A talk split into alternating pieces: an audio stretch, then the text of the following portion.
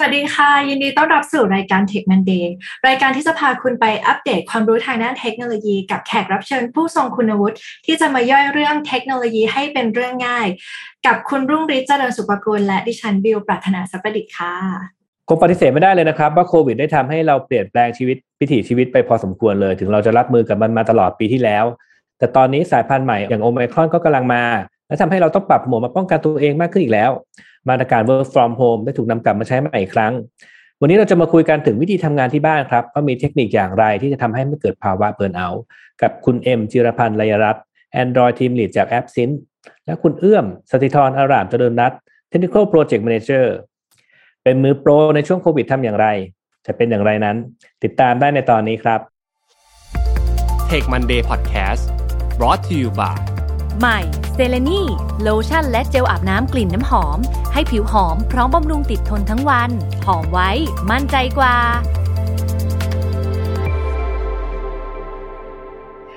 สวัสดีค่ะ คุณเอ็มคุณเอื้อมนะคะ ยินดีต้อนรับสู่รายการ Tech Monday ค่ะค่ะ สวัสดีค่ะ สวัสดีครับเอ็มกับเอื้อมครับ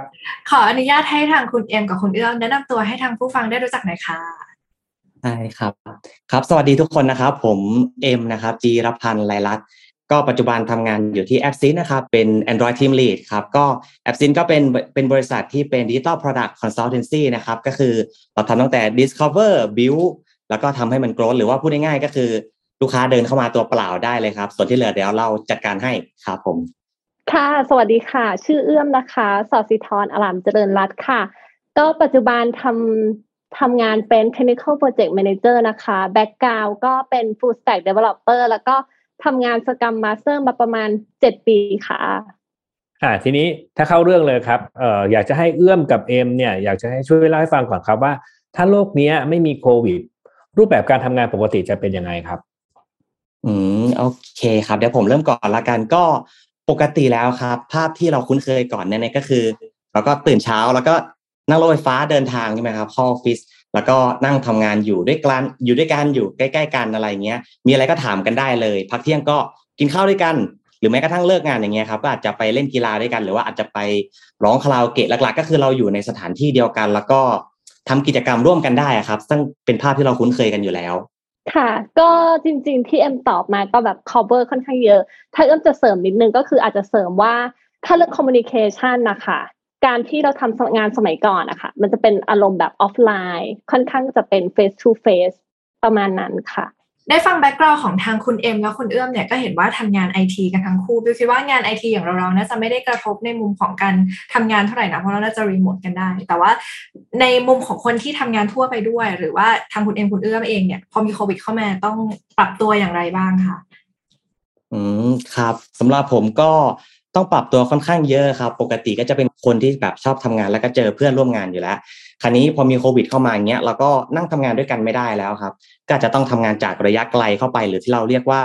remote working นะครับอาจจะเป็น work from home หรือว่า work from anywhere เองก็ตาม คราวนี้ผมอาจจะขอยกตัวอย่างอ่า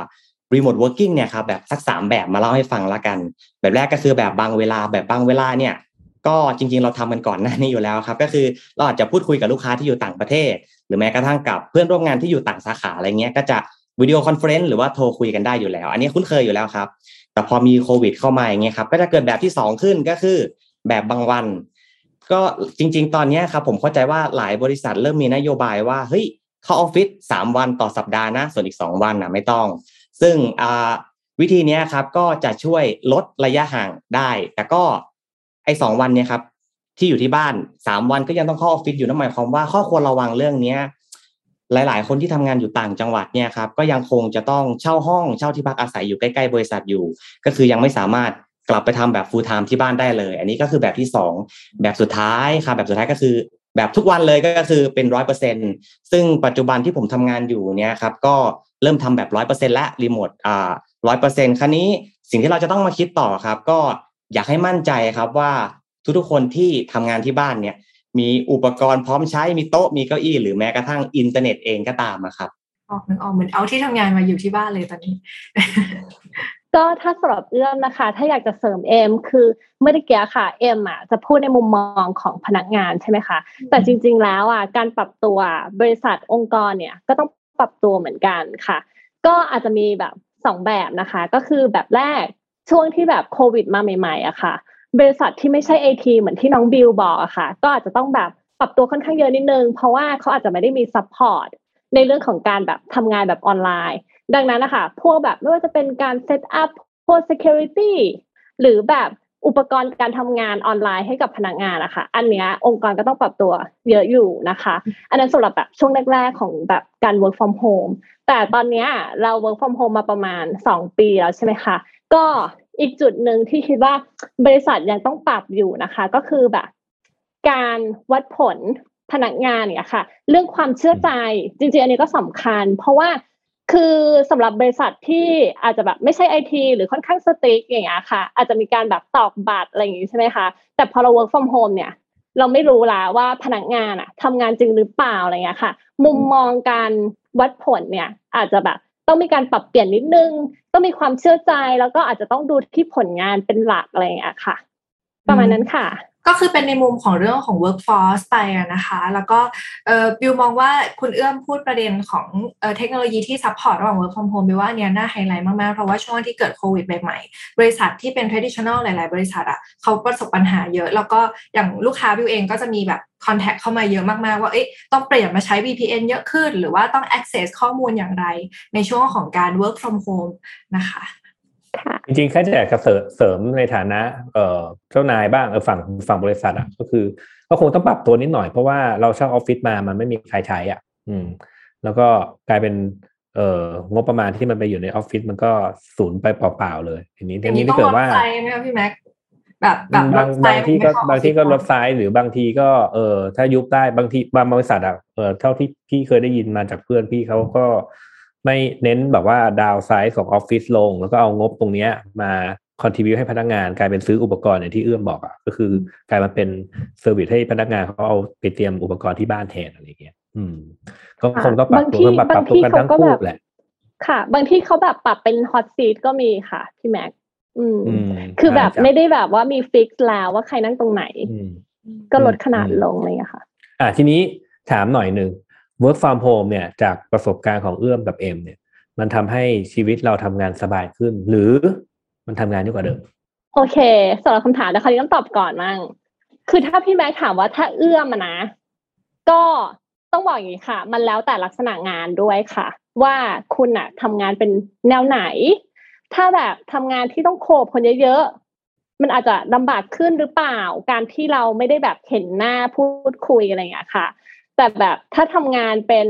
เขาเรียกว่าอะไรสมมติไอทีใช่ไหมคะโปรแกรมเมอร์อย่างเงี้ยก็อาจจะแบบเออเออโฟกัสได้มากขึ้นอะไรอย่างเงี้ยค่ะ ก็อาจจะง่ายขึ้นประมาณนั้น แต่ว่าต้องบอกอย่างนี้งั้นขอพูดสองมุม คือเอ่อตอน work from home อะค่ะ มันจะมีมันจะมีสองประเด็นประเด็นแรกเนี่ยคือเรื่องความ happiness ของพนักงานอืมว่าความสุขเขาเนี่ยเพิ่มขึ้นหรือลดลง ส่วนเรื่องที่สองอะค่ะ ก็คือเรื่อง เอ่องานว่ามันหนักขึ้นหรือว่ามันเบาลงนะคะ ถ้าเอื้อมพูดถึงเรื่อง happiness ก่อน จากที่แบบเก็บเก็บข้อมูลมาจากน้องในทีมอะไรอย่างเงี้ยค่ะ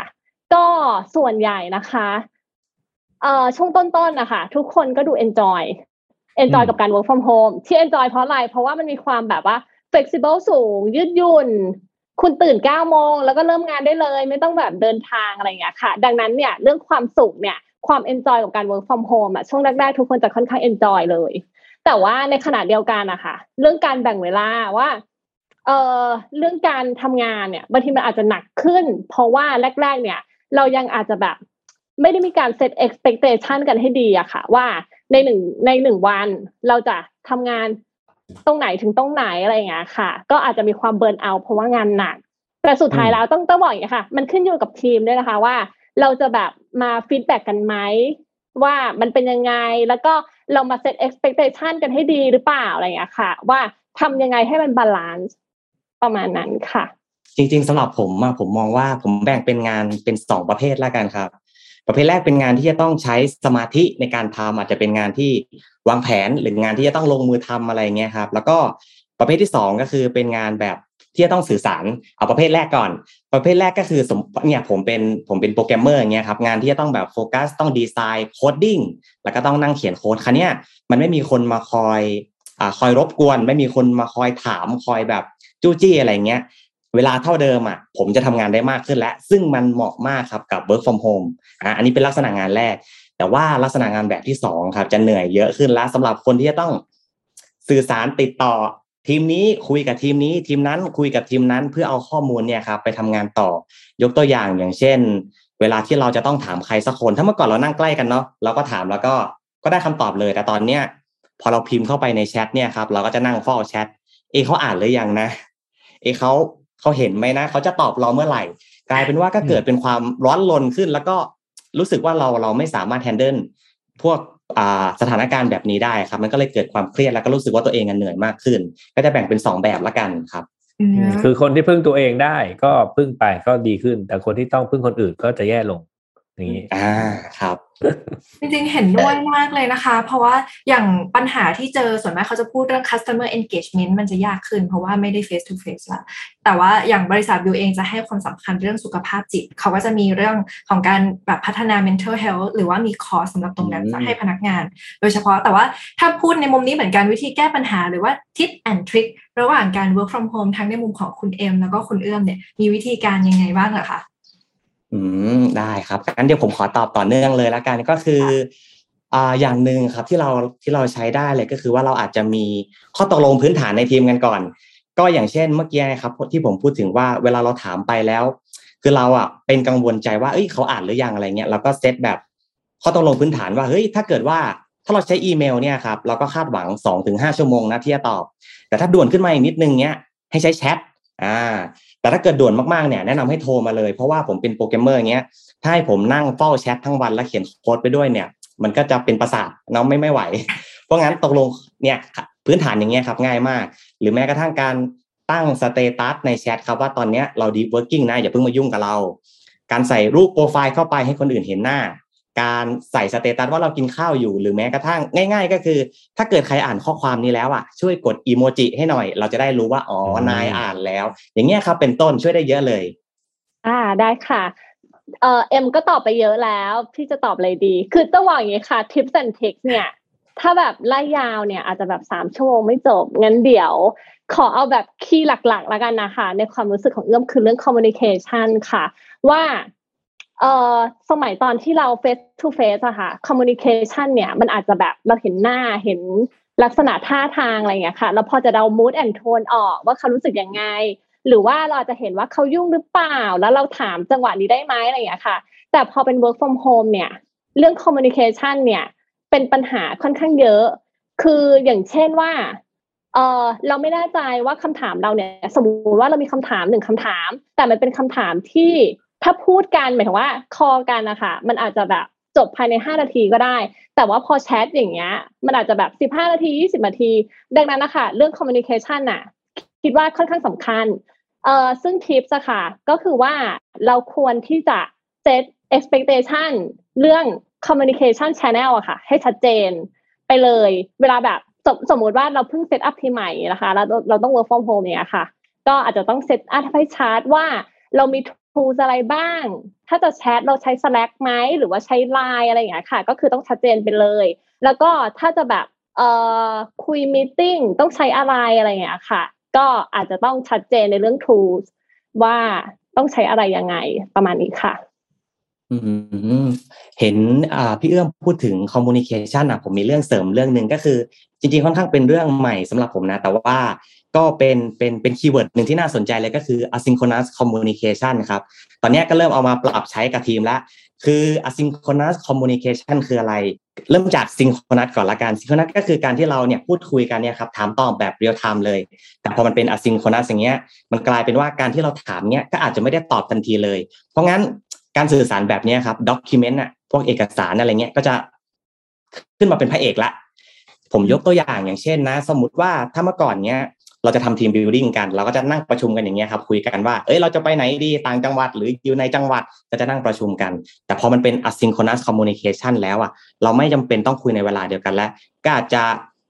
ทำ document ตัวนึงขึ้นมา แล้วก็ใส่หัวข้อใส่ topic เข้าไป แล้วก็ให้ทุกคนนะเข้าไปแสดงความคิดเห็นว่าอยากจะไปที่ไหน อยากจะไปยังไงแล้วก็อย่าลืมนะครับว่าสุดท้ายแล้วอะเราต้องการแค่ข้อมูลเพื่อเอาไปใช้ให้มันแบบท่วงทันเวลาก็ อยากให้ทุกคนโหวตเสร็จก่อนเที่ยงนะ เสร็จก่อนเช้าวันพรุ่งนี้นะ อย่างเงี้ยเป็นต้นสุดท้ายเราก็คือ เราก็จะได้ข้อมูลเนี่ยครับไปใช้งานที่ท่วงทันเวลาแล้วแล้วก็อีกอย่างหนึ่งก็คือการทำ asynchronous communication น่ะมันตามกลับไปดูง่ายมากเลย สมมติว่า มีมิ팅อย่างเงี้ยครับผมก็จะ record meeting ละสำหรับใครที่ไม่ได้เข้าอย่างเงี้ย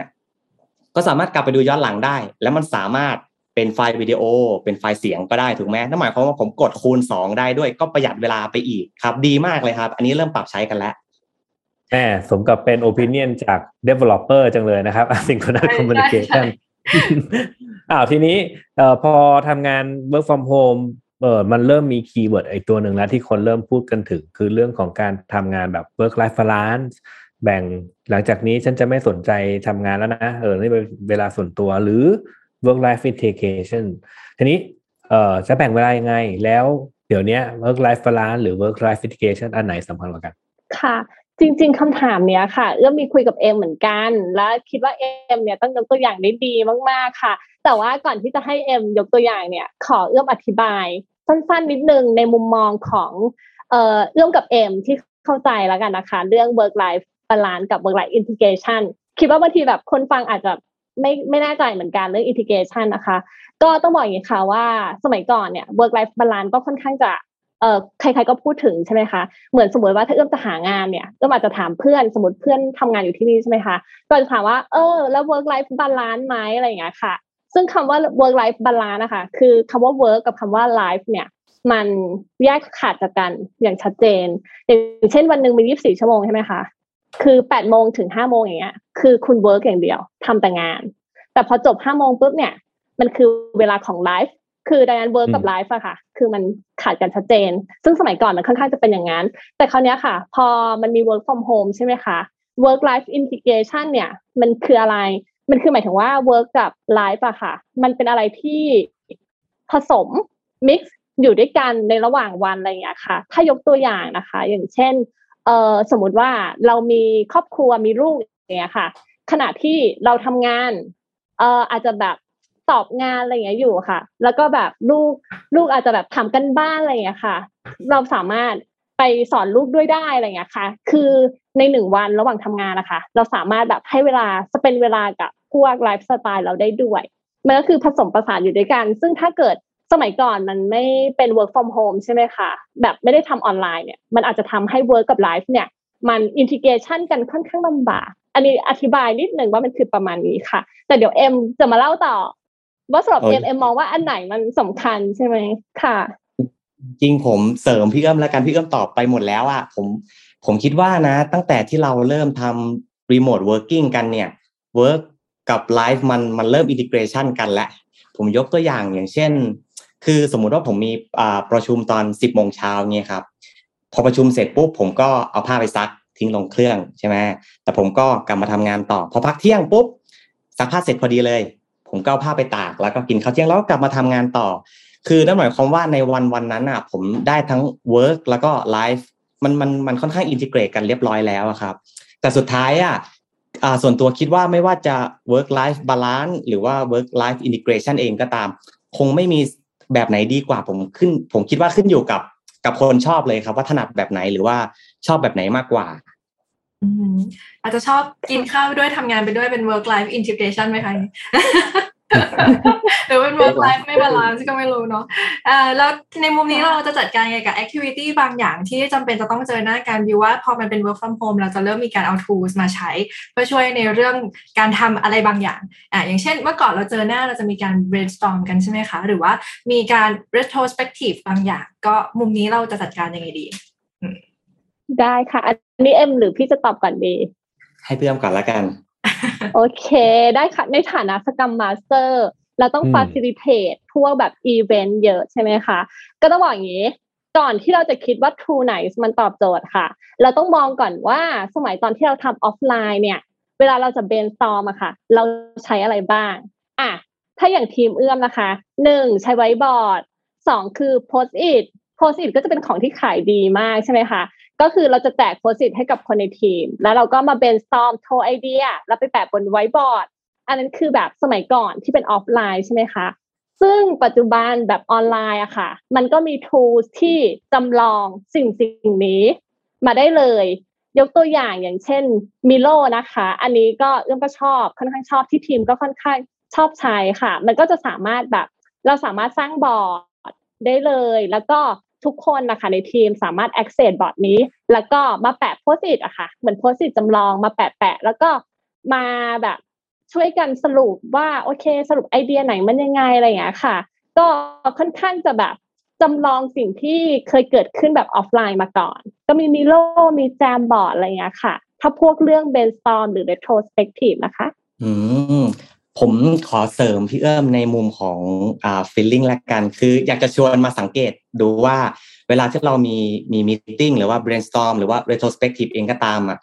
สังเกตไหมครับว่าตั้งแต่เราเริ่มทำ remote working เนี่ยมันจะเหนื่อยกว่าปกติ ซึ่งก็ไม่รู้ว่าเกิดจากอะไรก็เลยลองผมลองลองสังเกตตัวเองดูครับอ๋อก็เลยมาพบว่าจริง ๆ แล้วครับ ก่อนหน้าเนี้ย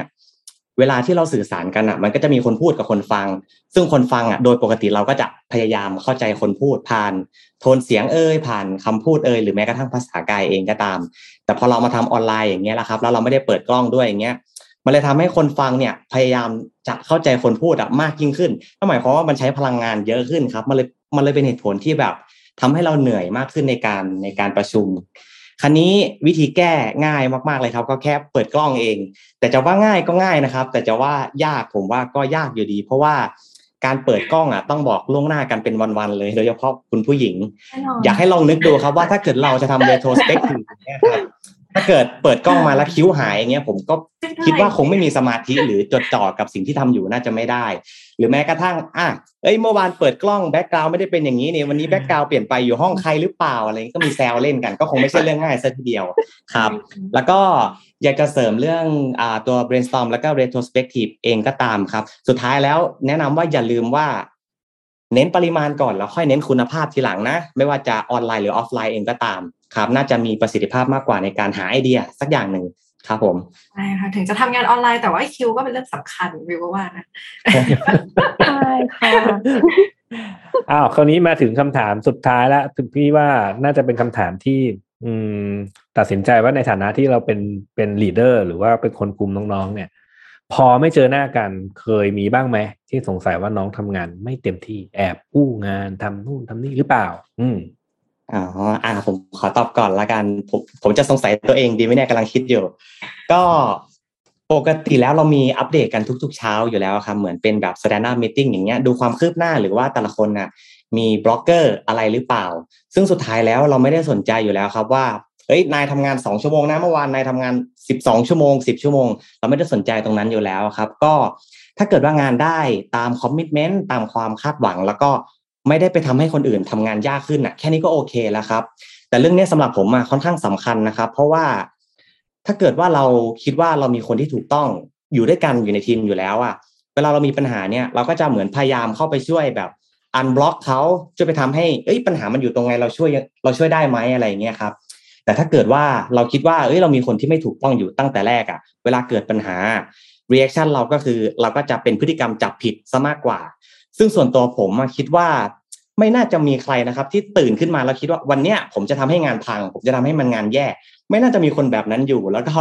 ส่วนมากคนที่ทำงานด้วยกันก็คือคนที่เราเลือกเข้ามาเองอยู่แล้ว หรือเพื่อนเราเนี่ยแหละครับ เป็นคนเลือกเข้ามา ก็ค่อนข้างมั่นใจตั้งแต่แรกอยู่แล้วครับเดี๋ยวก็ไม่ค่ะเสมอไปนะเพราะบางทีคุณอาจจะไม่ได้เลือกคนคนนั้นเข้ามาก็ได้ อืม แล้วเกิดสมมุติว่าอ่าของเอ็มอะถ้าเกิดเกิดกรณีที่เฮ้ยกูจะจับผิดแล้วล่ะทำยังไงทำไงฮะอันนี้ดีครับ ก็โดยปกติเวลามีปัญหาก็ จริง ๆ ต้องไปดูก่อนครับว่าปัญหามันเกิดจากตัวเขาจริง ๆ หรือว่าปัญหามันเกิดจากสิ่งสภาพแวดล้อมรอบข้าง อย่างเช่นเลยนะครับ อย่างเช่นมีคนที่ส่งงานไม่ได้ตามตามที่ตั้งใจที่เราคุยกันไว้แล้วอะแต่พอไปสืบพอไปแบบทำความเข้าใจแล้วคุยกับเขาจริง ๆอะเหตุผลที่งานเขาส่งไม่ได้มันเป็นเพราะว่าเขาติด blocker จากจากที่อื่น อาจจะจากอ่า third party จากสิ่งอื่นที่เขาไม่สามารถ control ได้ ซึ่งเขาไม่ได้บอกเราแล้วเราไม่ได้ไป unblock ให้เขาครับ คราวเนี้ยสิ่งที่เราจะแก้ก็คือโอเคเราเจอปัญหาแล้วเราก็ unblock ให้ แต่ว่าสิ่งที่จะเสริมเพิ่มเติมมาคือ เวลามี blocker หรือเวลามีปัญหาอะไรอยากให้บอกเพื่อน ถ้าไม่บอกเพื่อนเพื่อนก็ช่วยไม่ได้นะครับอืมคือจริงๆ คล้ายๆกับของเอ็มค่ะ ถ้าของเอื้อมต้องบอกอย่างนี้ค่ะ ถ้าเป็นไอทีเนี่ย แล้วทำงานเป็นแบบ Scrum อย่างเงี้ยค่ะ คือเราอาจจะโฟกัสเป็น Sprint Sprint นะคะ แล้วก็โฟกัสที่ goal ของแต่ละ Sprint คือตอนเริ่มต้น Sprint เนี่ยค่ะ เรามี Sprint planning คุยกันว่า เออ ทีมเราเนี่ยจะ deliver อะไรใช่ไหมคะ ถ้าสุดท้ายแล้วเนี่ย ตอนจบ Sprint น่ะ deliver ได้ตามนั้น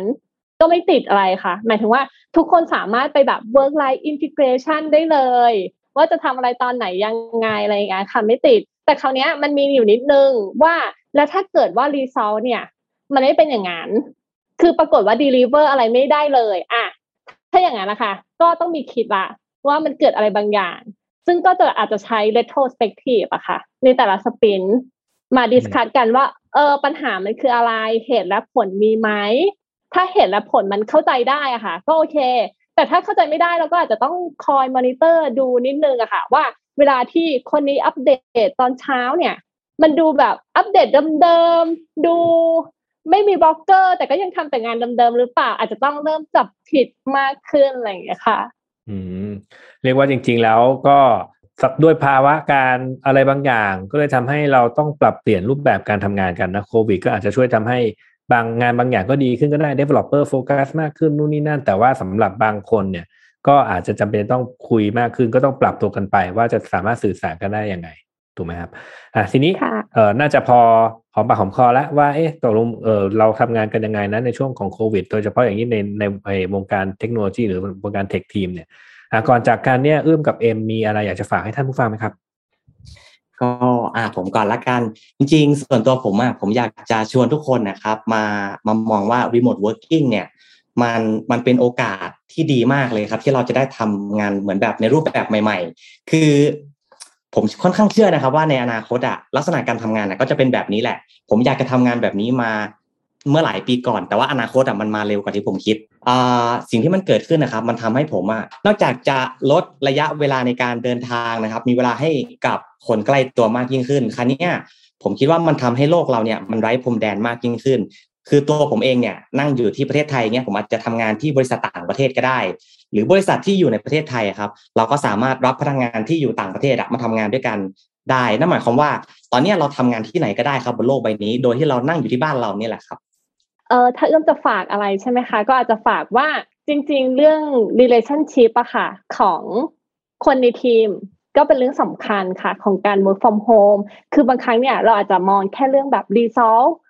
ดูว่าเออได้ผลงานไหมอะไรเงี้ยค่ะ แต่พอถ้าเราต้องอยู่กับการ work from home ไปนานๆหลาย ๆ ปีอะไรเงี้ยค่ะ หมายถึงว่าถ้ามันกลายเป็น new normal ที่กลายเป็น normal ไปแล้วอย่างเงี้ยค่ะ